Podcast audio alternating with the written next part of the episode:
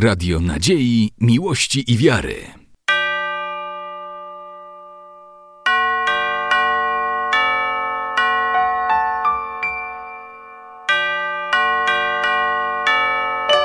Radio Ortodoksja. W supraskim monasterze w dniach 15-17 grudnia z błogosławieństwa arcybiskupa białostockiego i gdańskiego Jakuba odbyły się gowienia Bractwa Młodzieży Prawosławnej Diecezji Białostocko-Gdańskiej. Uczestniczyło w nich kilkanaście osób w wieku gimnazjalnym, licealnym oraz studentów. Gowienia rozpoczęły się w piątek 15 grudnia wieczorem. Uczestnicy uczestniczyli w wieczerni, po której była kolacja. Po niej odbyło się pierwsze zapoznawcze spotkanie prowadzone przez ojca Pawła Karczewskiego – który nadzorował gowienia.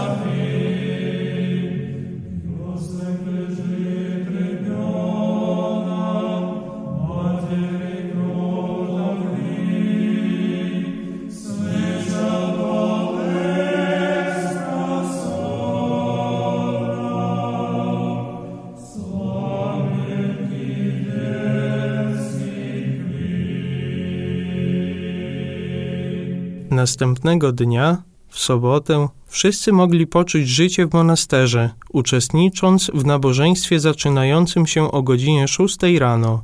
Potem odbyła się święta liturgia, po której przyszedł czas na śniadanie. Яко ти помиловані будуть, блажені чисті серце, яко ти благовоздава, блажені миротворці, яко ти синові Божий нарекутся. Власти приносим разбойничий, молимся, помяни нас, Господи, во царстве Твое. Блажені, знані правди ради, яко тихе царство небесное. Христовым страстям уподобшися мученицы страсти человеческие различные опрысные исцелайте. Блажени всегда поносят нам, и изженут и рекут всех зол глагол на вылжущими не ради. Со пророки, апостолы, со преподобными учители, свидетелю всех добре угодиша. Радуйтесь и веселитесь, яком здаваше много на небесе. Со всеми святыми Твоими, яко человек любит Господи, вся ежеверную приставшиеся, учени рабы Твоя, молимся.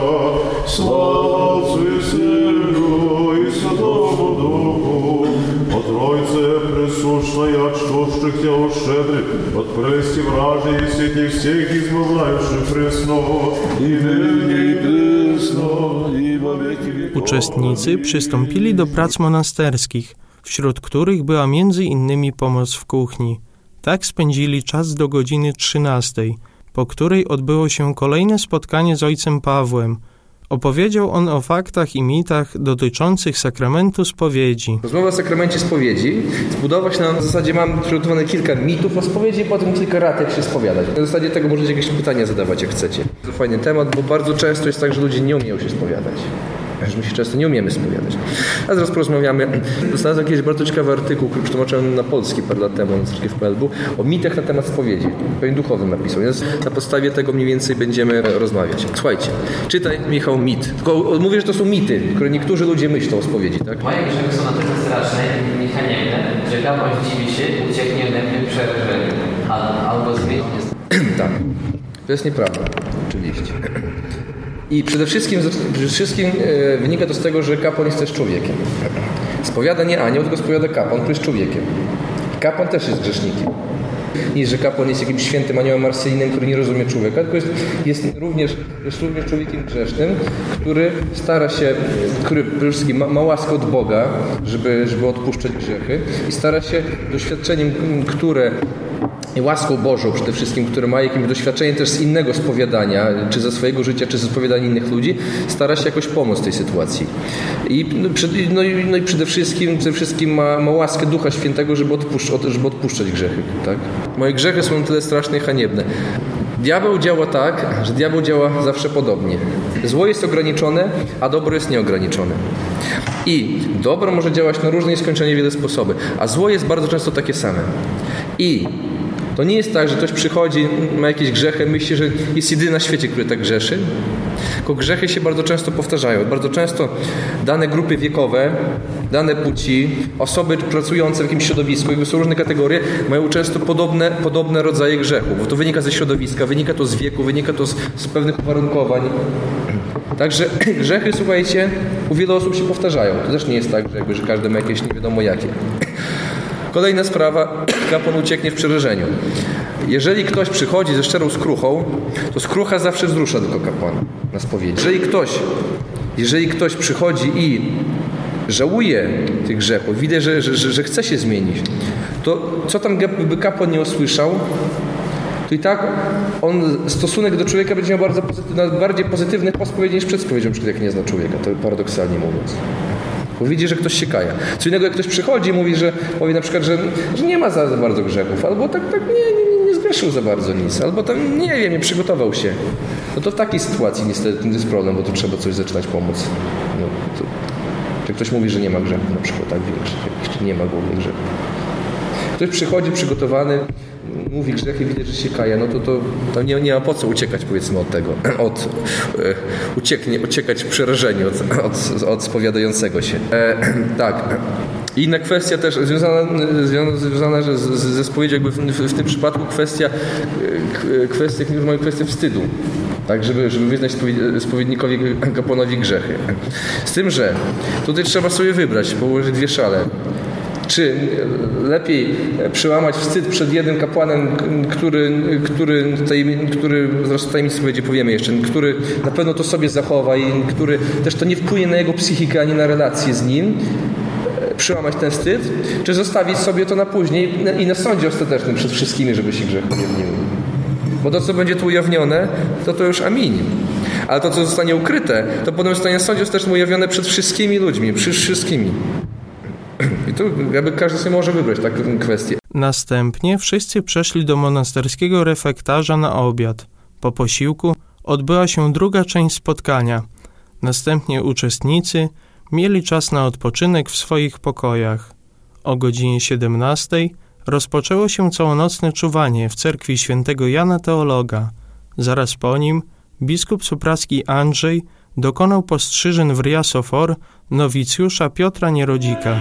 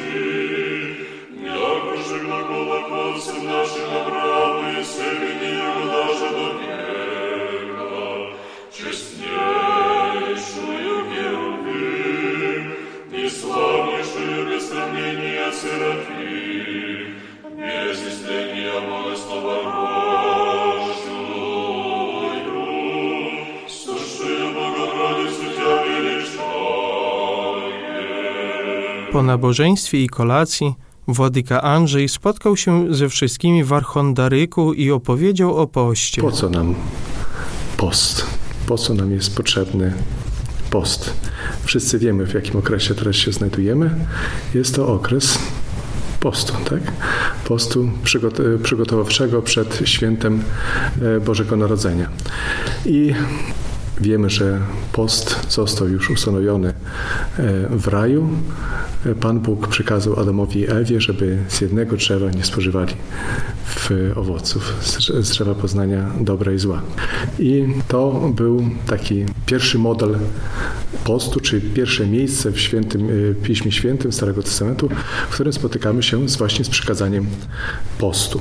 Ignacy Branczaninów, święty, naszej cerkwi, e, porównuje chrześcijanina do obładowanego statku, który sobie płynie po morzu i musi przybić do przystani, ale wiemy, że na morzu spotykają go w, ten statek burze, sztormy. Czasami w, musi uważać, żeby nie wpłynął na mieliznę albo na jakieś podwodne skały. Dzięki, dzięki czemu ten statek jest w jaki sposób, w jaki sposób on jest prowadzony, co jest e, potrzebne do tego, aby ten statek omijał wszelkie przeszkody na, swoim, na swojej drodze. Jest taka, taka deseczka, która znajduje się z, z tyłu statku, tak? I ukierunkowuje dany, e, w, dany, ten statek, czyli taki jak gdyby ster, który wskazuje drogę. Ona jest nieduża w porównaniu z całym olbrzymim tym statkiem, obładowanym statkiem. E, I czym, czym jest ta e, święty Branczaninów, e, święta Ignacy Branczaninów porównuje tą, tą deseczkę, taką niewielką, ukrytą, która znajduje się pod wodą z tyłu statku, do ludzkiej myśli. Zatem na czym, na czym polega post? polega na tym, żeby człowiek, który jest tym takim statkiem, obładowanym statkiem, żeby trzymał swoje, i ten statek to, to nasze myśli, żeby trzymał swoje myśli i je prawidłowo ukierunkowywał.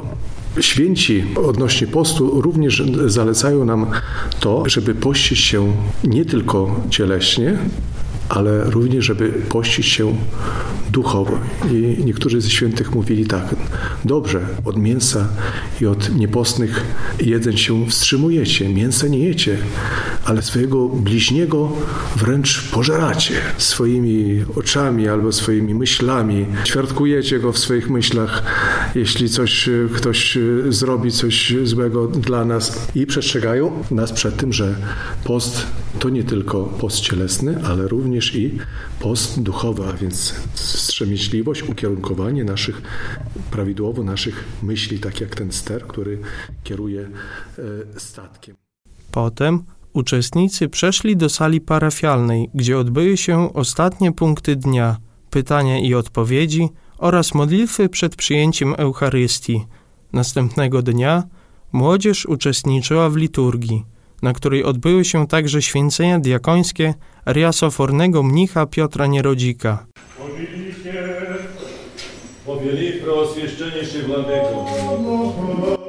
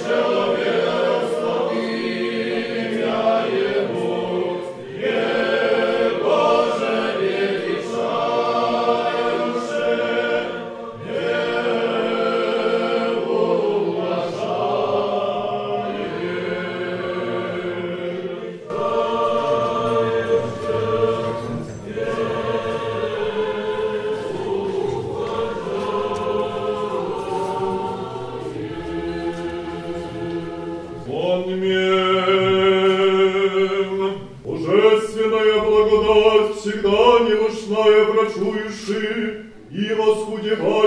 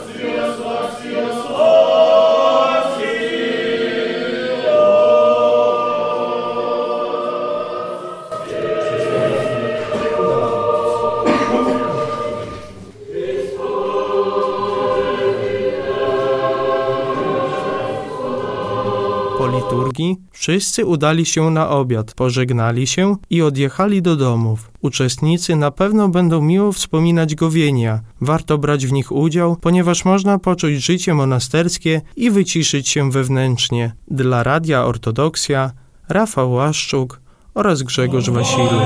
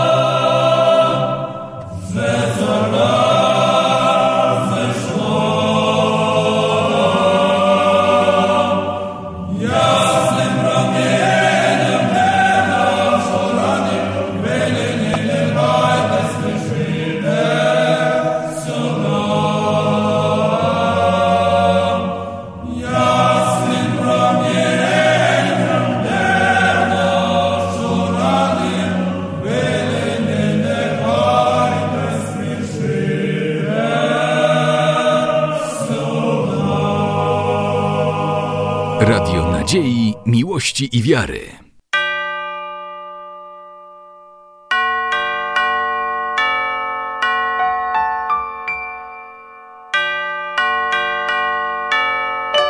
Radio Ortodoksja.